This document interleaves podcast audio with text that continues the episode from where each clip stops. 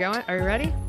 We are going. We are live. All right. This is Tiffany Danielle Elliott. I should just go by L because that's what everyone calls me, but I am, don't like to get rid of my names.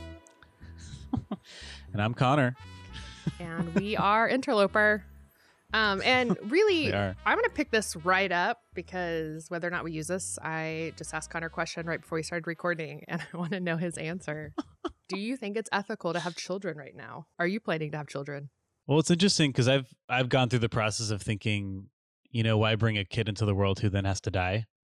Like just from a pure like Oh God, life and death standpoint. like I think but that stems from like my own fear of like death. death. It, it was like, man, if I have to go through this, why would I make a child who has to go through this too? But it's it's just like in the whole meaning of life in general, it's like you ha- you must believe that life is worth having because of the death. But that's the point of like, I don't think that at all because I actually believe that their deeper joy resides in the same place as deep grief, right? Like that mm-hmm. death actually gives meaning to life. But then to your point, why I brought this up is with where the world is projected to be in 30 years because of global warming, climate change, then will life actually be worth living? Like, what's the responsibility of bringing someone who, like, it will just be like trials and difficult and disease and more hard like like just you were you know talking about like the the social responsibility of should you have a child bring another human being into planet but also like what's your responsibility to that child of like what you know their life is going to be like when they're in their 30s 40s 50s Yeah. I mean, to some extent, we don't know. I mean, according to this report that you're talking about, the Code Red report by the UN climate scientists, like, we aren't too far gone yet. The, the person did say, like, if we don't get our act together right now, like immediately, which we know won't happen which which the you know the, the odds of that happening are probably not going to happen.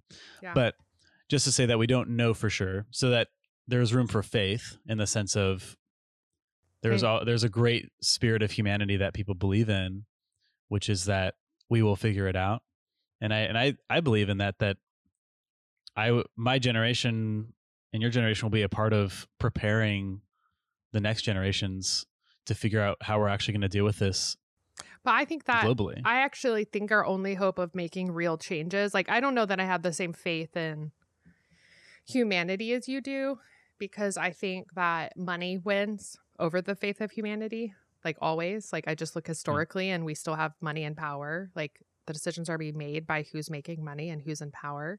And making changes doesn't benefit them. So I don't think it's going to change until you change who's in power. And I was thinking about this morning, um, just some light thought while I was taking a shower. And I was like thinking about, I was like, I wonder, you know, one of the things in the report they're saying is that you have to, we'd have to stop now to see any effect in 30 years. wow. And I wonder if the only time we're actually going to create cha- enough change to slow things down is when the younger millennials, Gen Z, are in power. So we're talking about not actually having the power to make changes for another 20 years.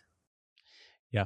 So even though, like, I hear what you're saying, I believe in the spirit of humanity too. I believe that younger generations, they get it. Like, they, you know, like when I was listening, my fire alarms are going off again because of the smoke. Hang on. Speaking of climate That change, seems I know. so uh what Elle is experiencing right now is the forest fire smoke in Seattle at the moment. Today is August 13th and I'm sure you can look it up in the news on August 13th, 2021. she basically opened up her windows and her smoke alarms are going off because it's too hot because we don't have AC in Seattle. And so she has her windows open, smoke is coming in and it's causing the smoke alarms to go off. So that's pretty great. But it's not all doom and gloom here on the Interloper podcast. um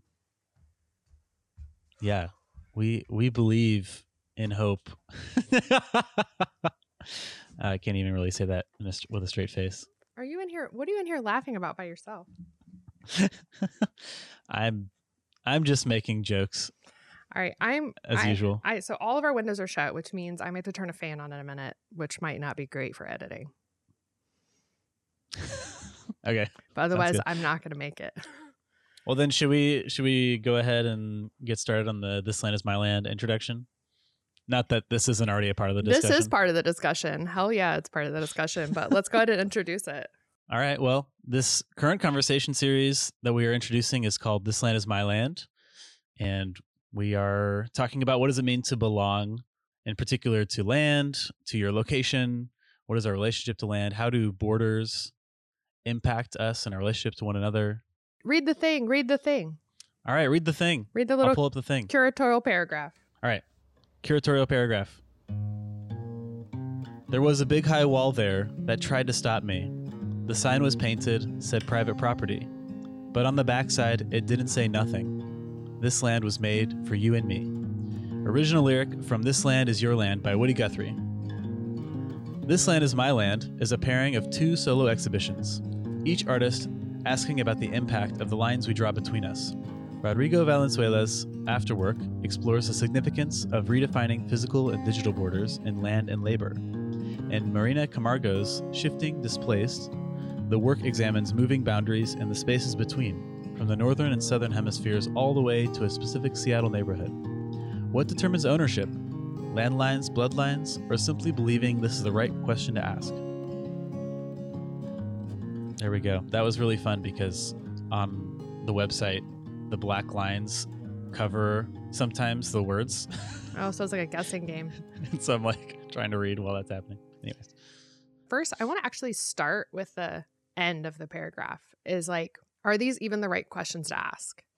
And kind of start there of like, we're, we're talking about borders, we're talking about land and ownership, and basically who decides who has power, who decides who owns things.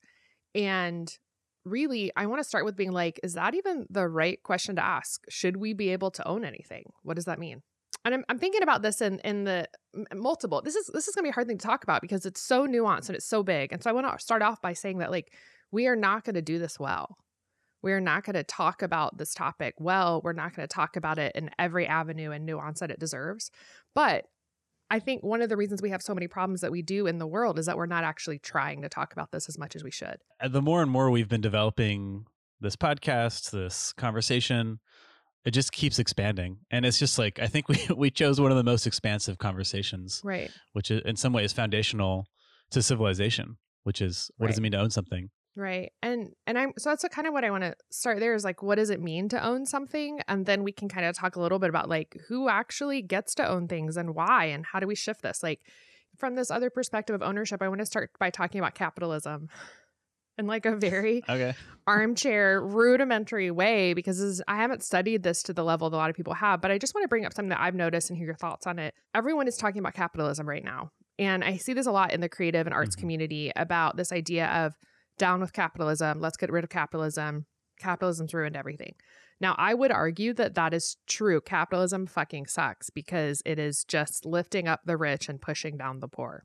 And I remember when I was in grad school, every I heard so many artists talk about get rid of capitalism, let's get rid of capitalism. And I just kept thinking like, but but what do we replace it with, right? It's this like lofty ideal of we hate capitalism. Now I know if anyone's listening to this podcast and they study this or they work in any kind of area, they're like, that's impossible. Nobody's saying that. But what I'm talking about is like the idealism of the people that have the loudest voice right now from the protest side of the community.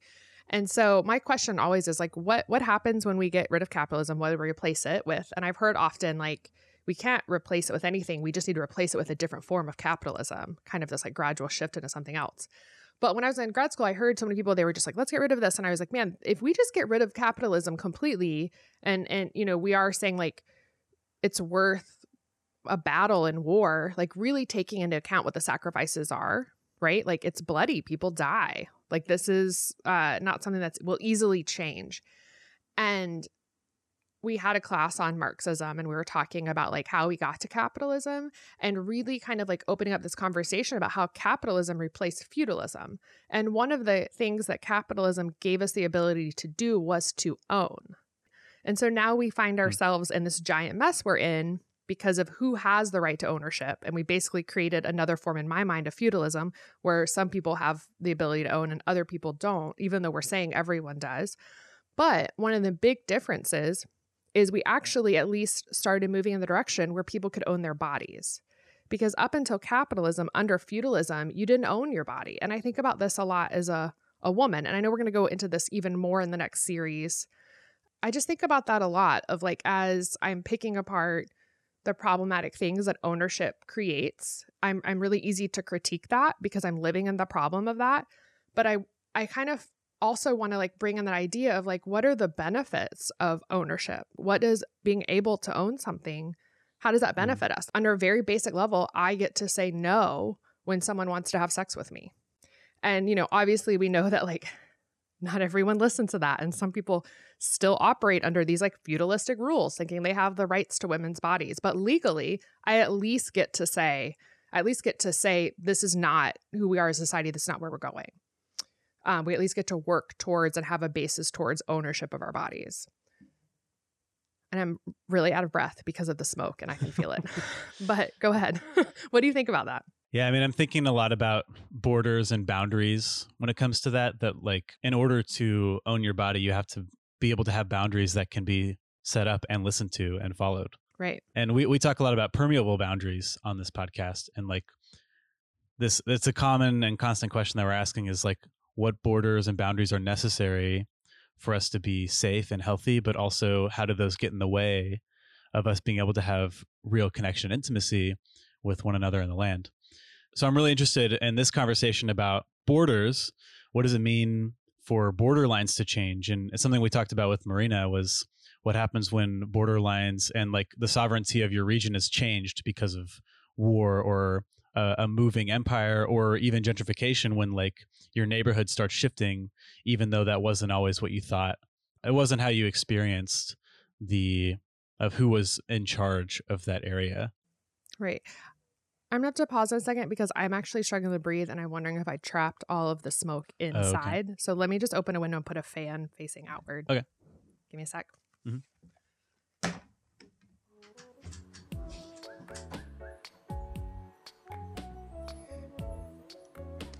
Man, I want to be like, you can edit all these interruptions out, but part of me is also like, but this is real life. This is like what it yeah. really means to live in the world right now. It's like we are struggling.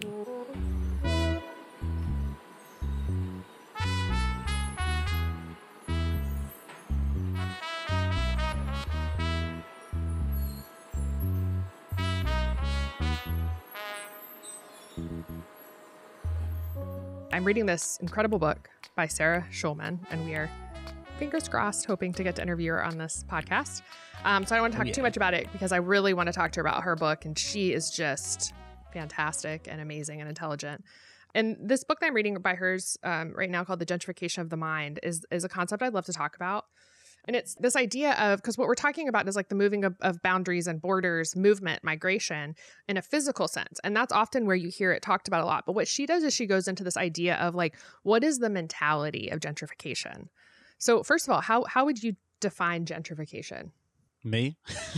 yeah. Uh, I would define gentrification as a place where economic development comes in because they see an opportunity for improvements, quote unquote, to occur in the sense of safety, the sense of aesthetic, the sense of economic opportunity, that people are taking advantage of a place that they deem as affordable and then they want they end up increasing the value of the area. Right. So i think that when we define it i think that's often how i hear it defined similarly to that and we define it that way um it becomes problematic to talk about a solution. Because and we found this even in the podcast when we talked about tola this idea of is gentrification harmful? Yes. Is a solution to stop migration? No. Do you tell someone they can't have economic opportunity? No. And so like how do we deal with that? We have to nuance it. And so one of the ways that and i'm going to do my best to explain this but honestly sarah schulman is so much more intelligent than me that i'm not even sure i'm explaining this correctly but this is what i'm getting from it and it's so blowing my mind but that the way that she's thinking about gentrification as a mentality. And so she really talks about it as a historical moment in time that's contextualized. It's not just this like abstract thing that continues to happen. And um, one of the things that she argued is that we will be post gentrification or already are. And so I want to hear what she thinks about that now because she wrote this book in 2012. Mm-hmm. But um, the reason I bring this up is that because she talks about how it's not just rich white people moving into neighborhoods of color or, or like creating opportunities or making money. It's more it's very specifically that it talks about the boomer generation being this generation of hippies that moved then moved into the suburbs and became yuppies. So um, we're going to talk about a reason why we can blame the boomers even more than we already do for everything.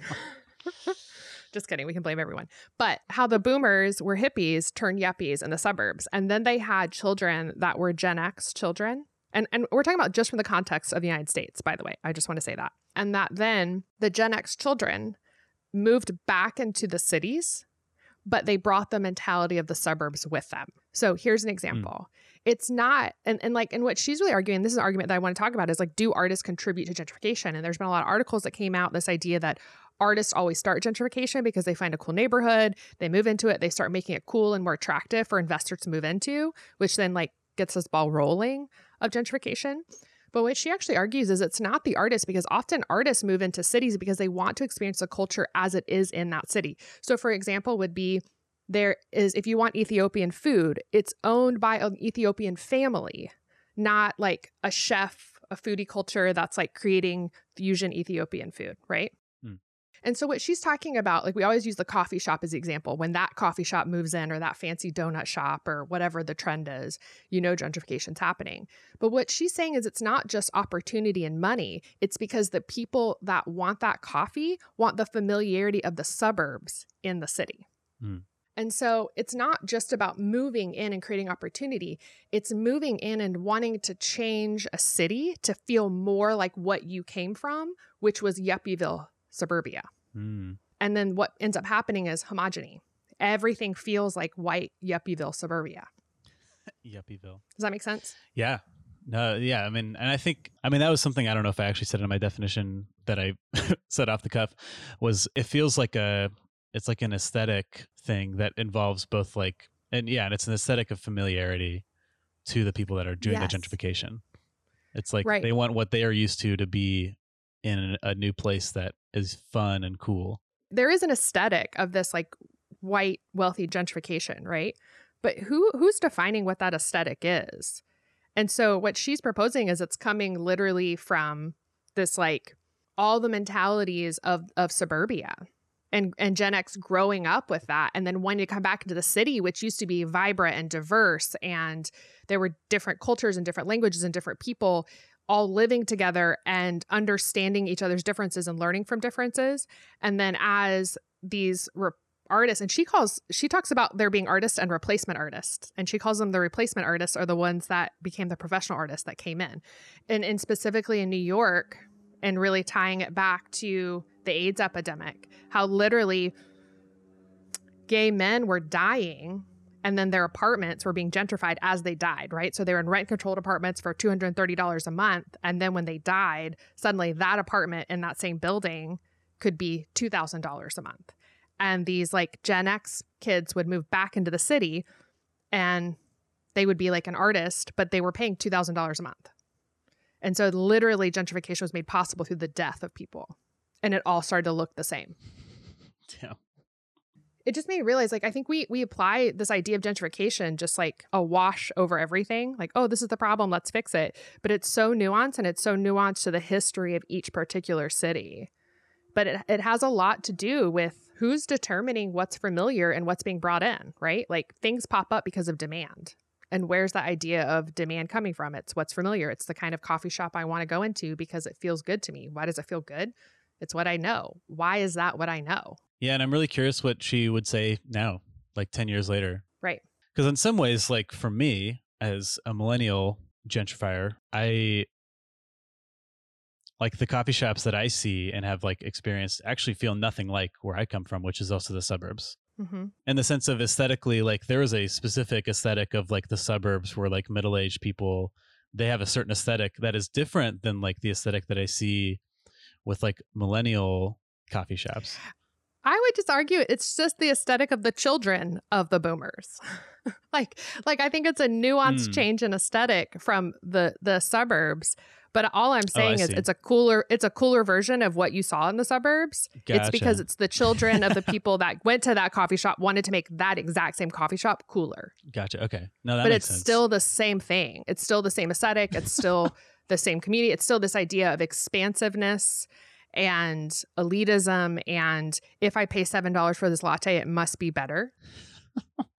is this idea of let's all sit in community but ignore each other and not actually like this to me. And so let's define a little bit like what is suburbia, right? Like uh, let's all live together but not impact each other. Let's mm-hmm. have enough space that we can have community when we want it, but not when it's inconvenient. Let's not be uncomfortable. Right. And so when if we're you're sticking with this theme of the aesthetic of the coffee shop, that's that's what it is, right? Let's all be together without actually you don't actually have to hear my problems. You don't actually have to like wade into my life, but we can feel like we're together because we're in the same room. That that's not what what like a community center in a neighborhood would have been like, like a bodega where you would get your coffee or something like that, where it's like you know everyone in the neighborhood, you're talking about their lives, you're you're coming together to be community in these places, whether it's whatever that community center in that neighborhood was within a city. So it's really interesting when I started thinking about this as like gentrification as a mentality, I can see it so much more clearly as like, whoa, this thing that is red flagged as like a neighborhood's gentrifying, what is the mentality that's being brought into it and where's that coming from? Mm. And it, like the simple idea of like, that's a suburban mentality of like being able to be together but not talk to each other. Yeah, and actually, as you're as you're talking about this, I'm trying to think of like, I think I I found myself. I'm I'm being a little critical and cynical of maybe myself here, and and I think other people that I know, and maybe this is a general mentality too, which is that people move to the city from the suburbs also seeking out community, but then like, what does that actually mean and look like? And like, I don't know. We've talked about how my experience in Seattle hasn't always ended up in me feeling like I'm a part of a community necessarily and and I, again that's also like pandemic related but i do wonder like eh, did i bring a mentality that i grew up with which was like this longing for community but maybe it like is too uncomfortable for me to actually be going beyond myself to right you know like i feel right. like the, i need this isolation and independence and like the in order to like feel safe but then at the same time it, it results in me being disconnected from a lot of people around me and then feeling the same way so here's what I'm going to argue, which I think is what she's arguing. You've already been gentrified. I like have that what you're desc- yeah like that that what you're describing is actually that your mind has been gentrified. And so it's not that gentrification is coming it's that it's already happened. Like it's not going to keep happening because we've done it. Like it's been gentrified. We've gentrified our minds. And so the example would be the fact that you're looking for a community and can't find it. That's this mentality of gentrification of this idea of we, we we have already begun to isolate ourselves and separate ourselves and, and become homogenous and how we're understanding things. And so even what we're desiring, what we're looking for. And and I, you know, it's not not just you. Like one of the things that that I really want to talk about is gentrification gentrification of creativity. And she goes a lot into talking about like the MFA program, academics, and oh, institution, oh, and things that we talk about about like, is it possible to make change from within the institution? Wow. And um and so part of that is this idea of if, if we're talking about creativity, right? Then really the enemy of creativity is a gentrification of your mind because it's making everyone think the same thing. And and and and by that I mean it's making everything safe and comfortable. So even when you brought up the the the idea of comfort, seeking out comfort, that is your mind's already gentrified. Like it's done. because the idea of wanting to seek out comfort we've lost the battle of prioritizing creativity. Mm. And I'm not saying it's like forever. I'm saying now the work becomes how do I degentrify my mind? Yeah, and so actually that's something I'm hoping we can talk to is uh, Lulani and Flint. They are a part of this exchange of land from Yale Union in Portland to the Native Arts and Culture um, organization, and their their whole idea behind this exchange was what does degentrification look like in a physical way And I'd be really curious to ask them what their thoughts are on this as well. This is just really changing the way that I'm thinking about everything. Whereas before, I when I think about it as a physical thing, I think about, okay, where's my place in that? Should I move into these neighborhoods? Should I not move into these neighborhoods? How much of it am I causing? Am I reinforcing? How much of it am I fighting against? But it's very different when I think about it as something that happens in your mind first, and then all of our actions are just examples of mm-hmm. that. And it's been really convicting because I think I've realized, like, oh crap, like we grew up in that generation where our minds were being gentrified and were gentrified. Like that's when it was happening. And so thinking about the question of who has the right to own things, I'm thinking about it through a lens of gentrified thinking. And so we still, you know, this is complex things. We still live in the system. And so we have to deal with it, right? Yeah. Like how do like so that question that you were talking about is like what what do we do now? I think the conversation that's so interesting is going back to this idea of like how did we get to this place where we were all coming from the same point of view? Which is essentially what this podcast is. I'm I'm going to be bold and say that our our whole idea of starting this podcast, I think we kind of stumbled into it and are kind of poking around it, is I think we're trying to degentrify our minds because we're trying to have conversations that are nuanced. I want to have conversations where we we leave and we think, I, I don't know what I believe anymore. I don't even know how to talk about this anymore. And like I a great example, I did an artist talk with um an artist with uh, Schaffenster um, Andres Martinez Ruiz. And I love talking to him because every time I asked him a question, and I'm a pretty like gray person, I rarely think in binaries. But I realized in order for me to like interview him and ask him questions, I was like defining my questions down to, hey, what do you think about this? And even in the way I was wording it, when he when he answered it, I was like, "Oh, you're you're you're you starting out every question by basically telling me why the question is problematic." and it was so it was so great. Like and not in those words, but essentially I would be like, "Hey, what do you think about this?" And he would be like, "Well, you have to think about it from multiple perspectives. And when you think about it from this perspective and this perspective, mm. nothing's good, nothing's bad, everything's good, everything's bad. Here's what we're learning, here's what we're not learning." And I was like, "Oh, how do you yeah, even the fact that I asked the question of what you thought shows that we're looking for one or two perspectives. And mm. every single time he was like, I have multiple perspectives. And it was so refreshing and so great. And I think that's part of like what we're trying to do in this podcast is saying, hey, let's break open this idea that we should all think one, option one, or option two, or even option three, but more like, I think there might be thousands of options and one of the things that him and I talked about was really interesting is like what what do we do now that we are suddenly because of technology we're seeing all these different perspectives. But what that does is we no longer have an authoritarian truth. We now know that there is multiple multiple multiple sides to truth. Mm-hmm. So now yeah. we're in a a time in history with a problem we've never had before where what do we do when we don't have a single truth because we no longer have a hierarchy of power who's telling that truth. The second problem is how do we know what's true? Right. And is anything true? So I know that kind of took us on a, a rabbit trail a little bit, but it kind of just defines the complexity of why this stuff is so difficult to talk about because the more we learn, the more it's hard to know what we think and what we believe. And I think that's kind of a good spot to be in. Why do you think it's a good spot to be in?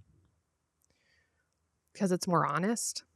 More comp it's more complicated for sure. It's way more complicated. It's way harder. It's less happy. I don't know. Maybe this is a, a horrible way to live, but it's just more honest. I know. It just seems like so much effort. The only way for me to talk simplistically about something is to buy into delusion because nothing is simple. In fact, I think one of the, in the, this chapter on gentrification of creation, she talks about how, like, one of the definitions of gentrification is trying to simplify things instead and getting rid of complexity. Yeah, so you're talking a lot about homogeneity and simplicity when it comes to these things. I mean, it, kind of wrapping it back to capitalism. In my mind, it's it's because you have to be able to sell everything. Everything is up for sale, and in order for people to pay attention and have interest, something has to be sellable, which has to be reduced into a bite-sized version of what something is. Right, and so there's there's problems everywhere of commodifying everything. But I think what I want to argue is if we can't attack all of the problems, if we can't, we don't even know where to start. I think the most dangerous thing that we have done and the thing where we need to start is commodifying creativity. And you can see this within the art world the most, but it is everywhere. And it's this idea of for the professionalization of the artist, right? That before creativity was about pushing against something, being the interloper, saying, Hey, there's another perspective that everyone's not seeing. Here's another perspective. Here's another perspective. Let me question this, not for the sake of questioning it, but just because you're not getting everything, right? The idea of the category is homogeny, simplifying. The artist, the role of the artist, the role of creativity is to complexify, is to open us up. And so when we began to commodify the art world, when we began to commodify creativity in the art world, where we held so much creativity, then it became about, well, if I'm going to be a professional artist, I have to make money, which means I have to make something that doesn't make people so uncomfortable they won't buy it. Right. And so I think that for me, I'm realizing more and more this is where we have to start. This is where we have to separate we have to separate the commercialization of creative from creativity. We have to separate capitalism from creativity because if we're going to find solutions, if we're going to find answers, like when you're asking earlier what's the point? If it's making it so complex we can barely talk about it. I don't know, but I have to believe that somewhere in there, if we're looking for some kind of solution, it's going to be in this incredibly diverse place of creativity where we have multiple sides that we can throw around and create from. And so if if comfortability has infiltrated creativity, we have a big problem.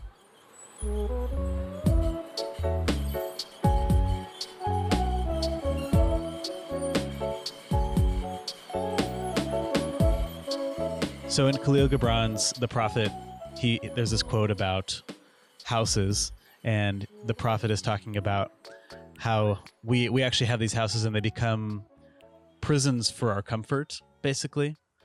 And there's this there's this line that I'll read that he says, "Verily, the lust for comfort murders the passion of the soul, and then walks grinning in the funeral." and basically, he's just talking about how comfort and trying to create an entire experience of our lives that's surrounded by comfort, it actually just murders and kills the parts of ourselves that are passionate, are creative, and imaginative that need to be not caged. And that actually comfort right. creates a cage.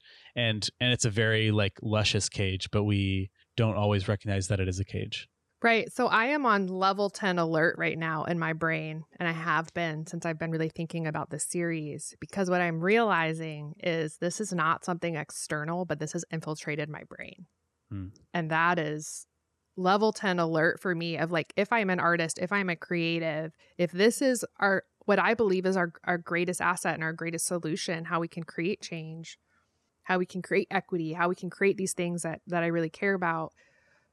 Crap the the like there it, it's this idea of like the well has been poisoned and what do i do now? Like I, it's not so much about action it's about like this idea you know starting with myself of like really reassessing and so when you're sitting here talking about comfort i mean like on a theoretical level i am okay with not being comfortable. In fact i make people uncomfortable all the time. It's like the number one thing i hear from people and i do a lot of art about comfort and discomfort and perceived comfort. I this all the stuff with throw pillows so i'm really fascinated by them so I'm like sitting here reading this and thinking about this like idea and and I want to you brought up home ownership and there's a lot right now because there's some crazy stuff going on the market in the US and I started to like realize something about myself of I have I've traveled a lot and I've lived in a lot of other of other countries and I realized that when I live in other countries there's something to me that just submits to wherever I am like I don't I I feel like I miss home and the familiarity of what I understand as a coffee shop, but I pretty easily let go of that. Or I challenge myself in my discomfort and think, I'm a guest here. Even if I live here, like I've lived places for years and I'm like, I'm a guest here. I want to understand that. And I'm excited by it. Like there's that moment of discomfort, but I want to push through it um, because I came to this country because I love how this country is. Right. And so I was thinking about like, that's my mentality. And also, I tend to want to live in the middle of the city in right where the most biggest mass of people are. And so every time I've lived overseas, every time I've traveled, I've always found myself in in mass groups of people where it's uncomfortable and I am hitting and elbowing people all around me and being weighted in upon about cultures that are new to me and things that are new to me and thoughts that are new to me. And I think this is arguably why artists move to the city and why creatives move to the city. But I found myself in Seattle, in my homeland in the US, and I'm sitting and I'm I, I'm thinking about how I navigate myself in my home city and I feel claustrophobic and I feel like there's too many people. And I find this great little affordable apartment, more affordable than anywhere else. That's on the water with and the main thing that I love about it is there are yards. Nobody has yards in Seattle. And I'm sitting here looking around, I'm like, crap, I literally found a place that looks like the suburbs inside the city. And that is where I gravitated toward. Mm. And it and it I was sitting here like in my yard the other day thinking about when did I get infected with this idea that like what is familiar, what is comfortable, what I want is space and suburbia. Whereas like when I'm at other points in my life, I'm desiring creativity. Like I want creativity, I want people. And somehow in my hometown where I live, I want space and comfortability and suburbia. And it was kind of a really gross realization for me. Mm. And I started to really inspect wow, this has infected me in a way that I didn't realize. And I, if it's infected me in my choice simply of where to live, it's got to have infected multiple places in my life. And I need to really be examining that. Mm.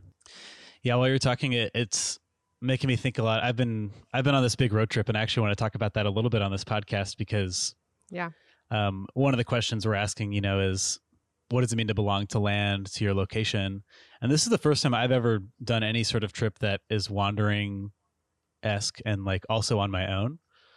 And I remember when we were talking about me leaving to go on this big road trip, I was like a little nervous about, you know, I'm such a homebody. I was like, what is it going to be like to be in a different bed every night and be or couch or you know camping, whatever and and I've, I've I feel similarly to you something that you've been mentioning, which is that there is a lot of discomfort, but actually I've been finding that that has kept me more alert and present, alive, and alive. Yeah. So uh, so so speaking of like this whole idea of uh, so so you had mentioned like all the ideas that happen in a city. Well, so actually one yeah. thing that I've been experiencing on this trip is I think you had also mentioned to me before that there's this idea that you have to be three months in a woods alone for you to have your own original thoughts. I've heard this. I don't. I know. I, I, heard this too, and so that, but that like motivated me to not listen to anything on the, my car while I've been driving. So mm. I've been on the I've been on the road mm. for like 85 hours at this point. I'm I'm in DC now. I went from Seattle, kind of all through the South up to here, and it's resulted in a lot of discomfort. But every single time it happens, I just focus on my breath and think, and just let the thoughts pass by and like sit with them if, if they need to be sat with. And I've realized that this has given me the space and enough alone time so that when I'm with people, I actually can just be where they're at because I am so grounded in my own experience and my own boundaries as a person that I can actually sit right. with somebody else and live fully in their experience and not have to be so concerned about my own because I've been able to during the day regulate, if you will, like my own like what I need. Right. So you're not looking to other people to regulate you. And so you can just be present because you've regulated yourself. Yeah. And I think there's a lot of comfort when I have my own room that I can be in my own space and feel like I'm comfortable and safe. But actually, I could be like on social media or like doing all these other things that actually aren't necessarily regulating me, even though that's what I want. Right and, and there's this i mean i want to acknowledge there's this like place of privilege of being able to travel you know like oh for sure. most people can't do that like they have to have a job and be stable and just trying to put food on the table. But with that being said I, I think like i'm thinking when you're talking about this idea of traveling and the reason i love it so much it's not because i want to consume other cultures or i want to learn about new things for the sake of learning. For me, the reason I've grown up and lived in so many places is because I want to be around as many people that are not like me as possible because it changes me. And I learn things. And arguably, it's made me a very uncomfortable person that makes everyone uncomfortable. And to what you're saying is, I think what you're doing is you're replicating the same reason that creatives moved into the city. Mm or the same thing that people that were always in the city that created the vibrance and the diversity of thought in the city that you're kind of replicating that experience in your travels because you're spending all of your time bumping up against people that don't think like you and because you're not listening to music in the car and you're regulating yourself, you're actually able to be impacted and affected by them. Yeah, and not get swept away by what they are either. Right, right. Because you're grounded in who, who you are, mm-hmm. but also I think that, I mean, this goes back to what you were talking earlier about these permeable boundaries between us. And it's that sweet spot of saying, it's really hard. It's a lot of work to be like, I know who I am. And so it's a, a fine line of saying, like, I'm not going to let you tell me who I am. I know who I am. And yet, I want to be open to being impacted by you. Yeah. And I think often we swing really heavily on one side or the other.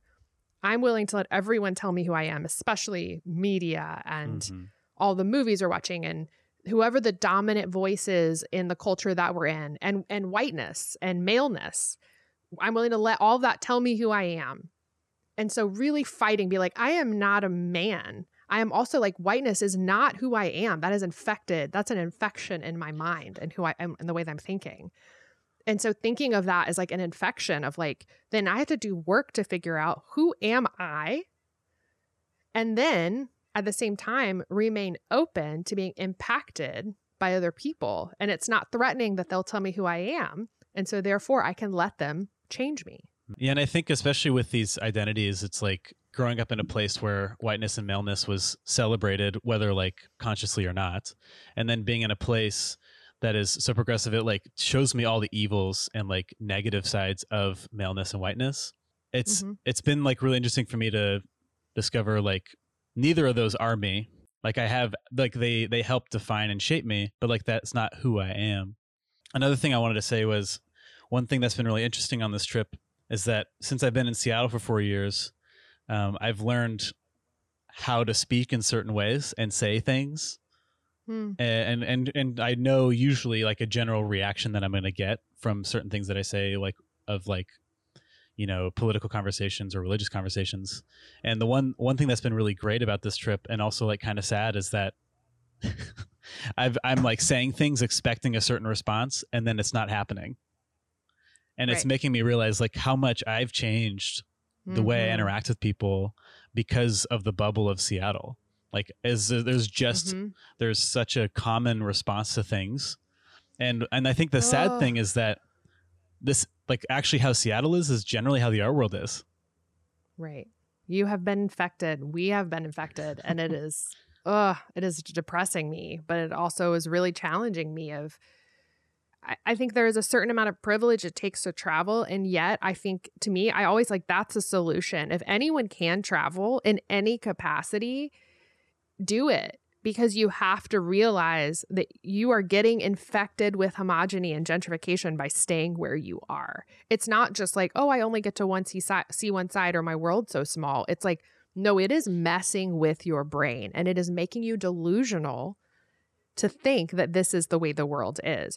And I think the interesting part is technology is kind of the antidote to the privilege of traveling.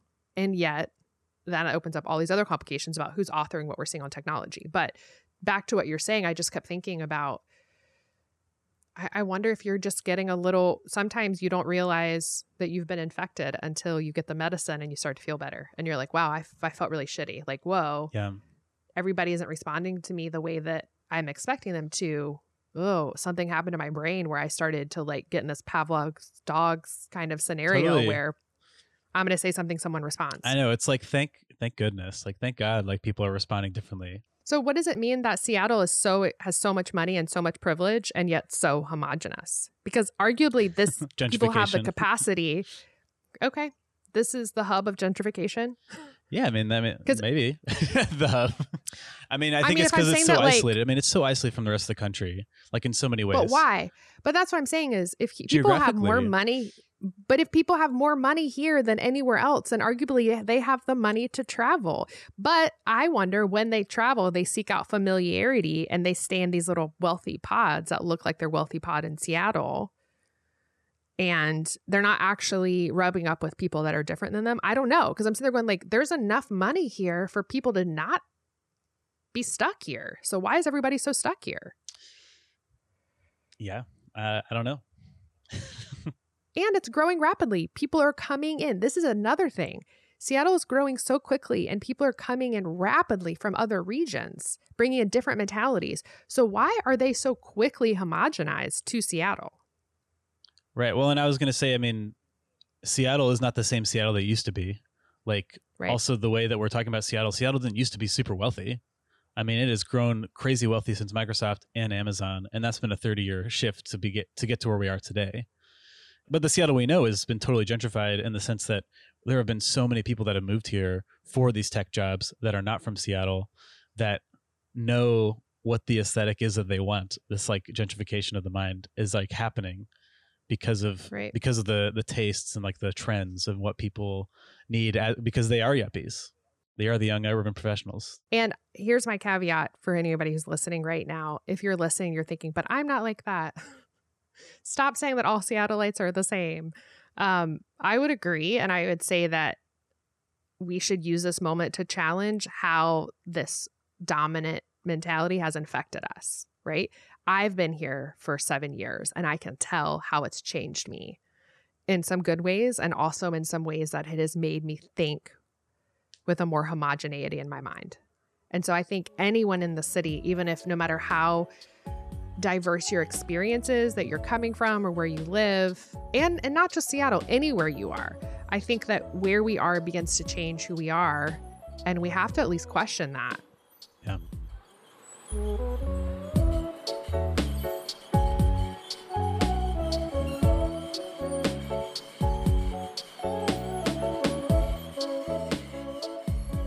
And you don't have to quit your job and travel around the country like Connor to figure that out. Well, so so that's what actually I had something I want to say about that, which is, uh, like yes, I do recognize the privilege it is that I get to be on this trip, and actually I I and I, it's been so amazing because I can recognize how impactful this trip is going to be in the future. Like I know now already that like in ten years I'll be looking back on this trip and being like that really shaped who I am today. Mm-hmm. I had to do this version of the trip because I, I need experience in order to fully grasp and understand something.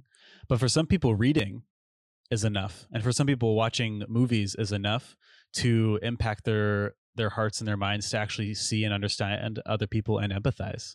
But so there's this quote by Jim Mad Dog Mattis, which some may recogn- remember as the Secretary of Defense for under Trump, and he actually resigned and he wrote a book after his time in office.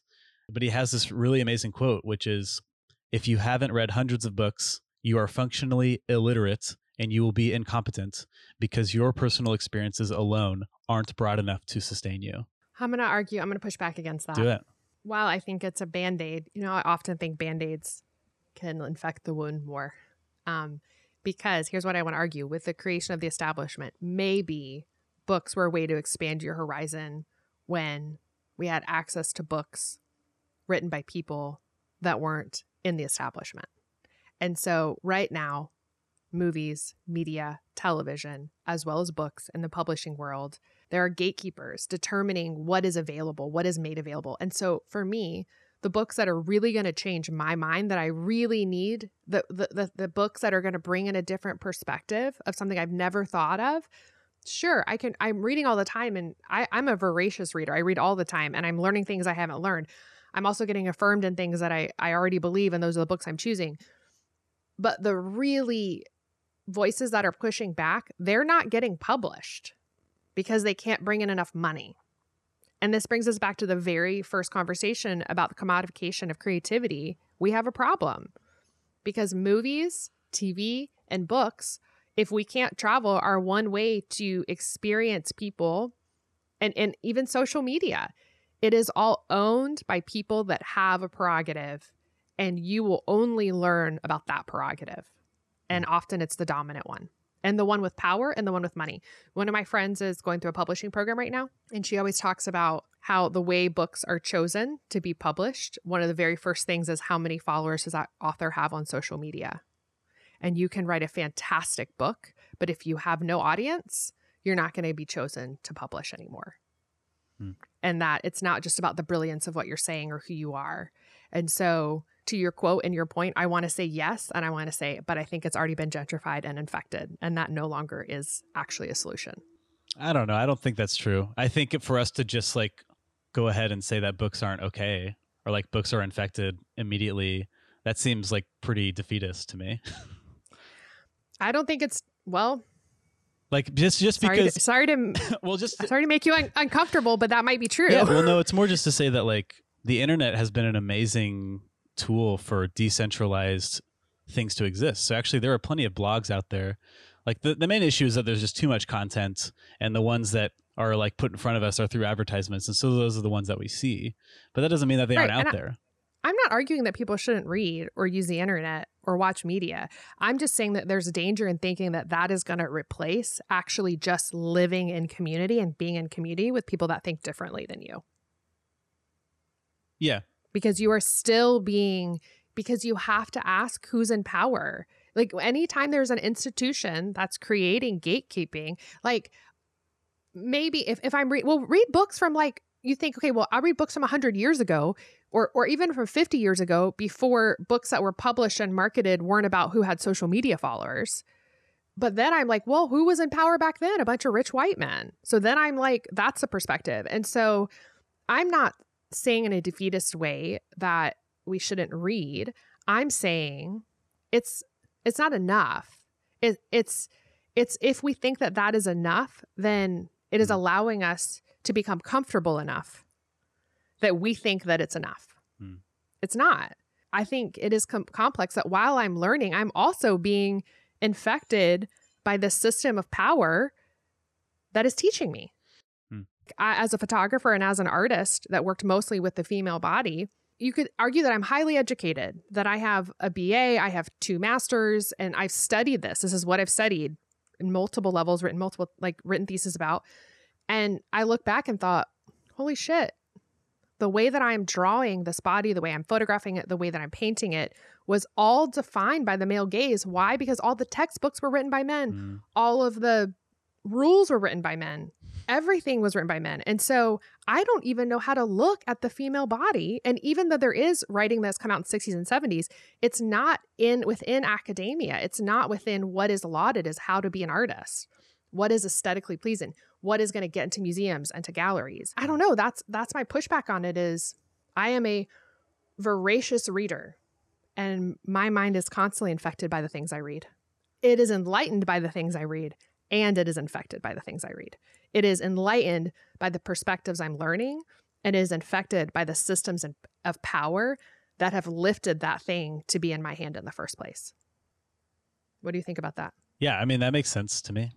Yeah, I mean I think if if all writing and culture st- stems from like a place of where how we've been influenced and the structures that are in place to promote these works, I mean yeah, it makes a lot of sense. So then what do we do with books that I mean we we know uh, uh, we've been experiencing that a lot in the past few years. It's like it's we're starting to cancel books and and like works of culture because of the way people were or the or the things that are like taught about in those books and so it's a question of Right. like what do we do with that is the is the answer to just say let's not read it and i'm actually coming at this from like a like a, a religious perspective of like why why does the bible like the bible is so problematic in so many ways. And is there still a way for the bible to bring truth and life to people's lives and wisdom? And and it's just like I- think it's a faith in the spirit of the text that can ultimately prevail. And kind of back to what we were talking about earlier like the spirit of humanity it's like maybe there's like this this part of the text that we we come at any work with our own perspective and our own lens. And thankfully we are getting to a place where we're able to see the biases and the partialities that we have and and uh, as you're saying at these infections that we have and we can then see that in the text too and be like okay this is obviously a patriarchal text and so how do we actually reconcile that to bring us wisdom to today And that's why I just keep going back to this idea of when creativity is infected with gentrification, we have a big problem.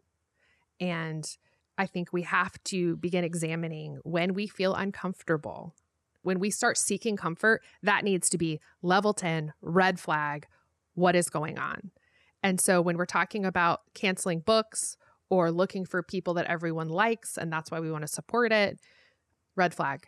Why? I think we need to start looking for discomfort. And that's a whole conversation. And I do want to say, and I'm realizing I have to go right now because I got to go pick up right that check. But I, I want to say that we're creating this podcast, we're creating a platform, we're giving ourselves power to influence people. We are creating an institution. And I want to constantly be in check with myself. I want people listening to this to email us, to write in and say, like, hey, here's your blind spot. I don't want anyone listening to this podcast and learning anything from us. If there's one thing I want people to walk away with, I want them to walk away understanding that they don't know enough and they need to seek out people to learn more. Hmm. Because the moment that we're trying to influence people in a way to think, we're just using that position of power that technology's given us to spread our opinions and our thoughts to influence other people's minds. So, if something that we're talking about is interesting to someone that's listening to this, ask someone who doesn't agree with us. Ask someone else who does, or ask for a million different thoughts. Like it's just the beginning. I think I, I just want to plant seeds of doubt.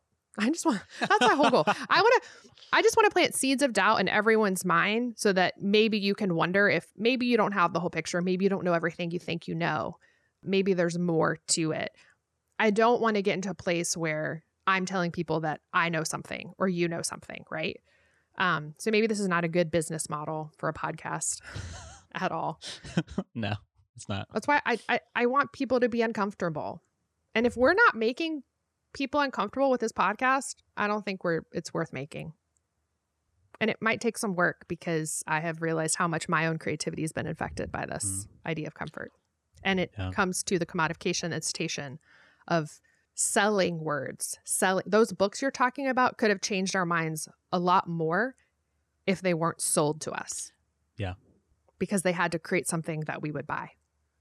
I wonder how much books would change if we made it illegal to sell ideas and books and we just had massive libraries and anyone can write a book and it would go into the library. Anyone can write it, anyone can read it. You cannot sell it, you cannot purchase it how much ideology and how, how many different ideas we would actually get to hear. We would certainly hear a lot more ideas. Arguably, that's what the internet is. right. I was like, it already happened. yeah, but now the internet is even being commodified. All right, I gotta go. Sorry. I know I've just, hopefully, something in here is usable. I hate to cut and run when I'm like disagreeing with you about something. Oh, that's okay. We, we but can... we got to make money and we got to pay artists. So I got to go pick up money from our fiscal sponsor so I can send some checks to our next artists. And we didn't talk about the work at all about uh, Marina and Rodrigo, but listen to the podcasts yeah. where we talk to them yeah, we'll talk because to them. they do a better job of representing their work, anyways. Yeah. Yeah. And we'll also be talking to a bunch of other people who will be expanding this conversation to many places that we weren't even able to get to on this podcast. But here's what I realized when we edit podcast, we never have a good ending. And so I'm going to create an ending right now. Thank you, Connor. It was great talking yeah, to you. Yeah, thanks, El. This was great. was it? It just made me uncomfortable. It made me uncomfortable too, but I guess like you All said, right. that's the that's the goal. Then we live another day. we live to fight another day. It's true. We won't we won't cancel the podcast today. it's true. All right. All right.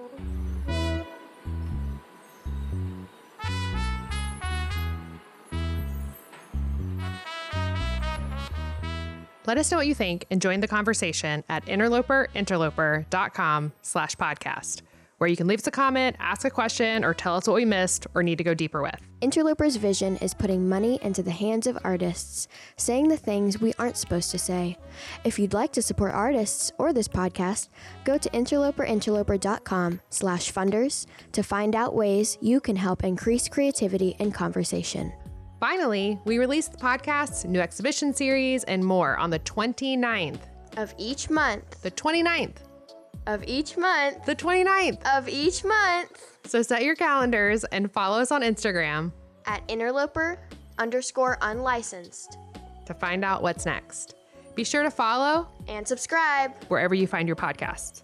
Interloper is a project of the Milkshake Club, which is powered by Shunpike. This episode was produced, edited, and recorded by Connor Walden and Tiffany Danielle Elliott. The song you heard on the podcast today is Lofi and La Fila de la Tortilla by Pan.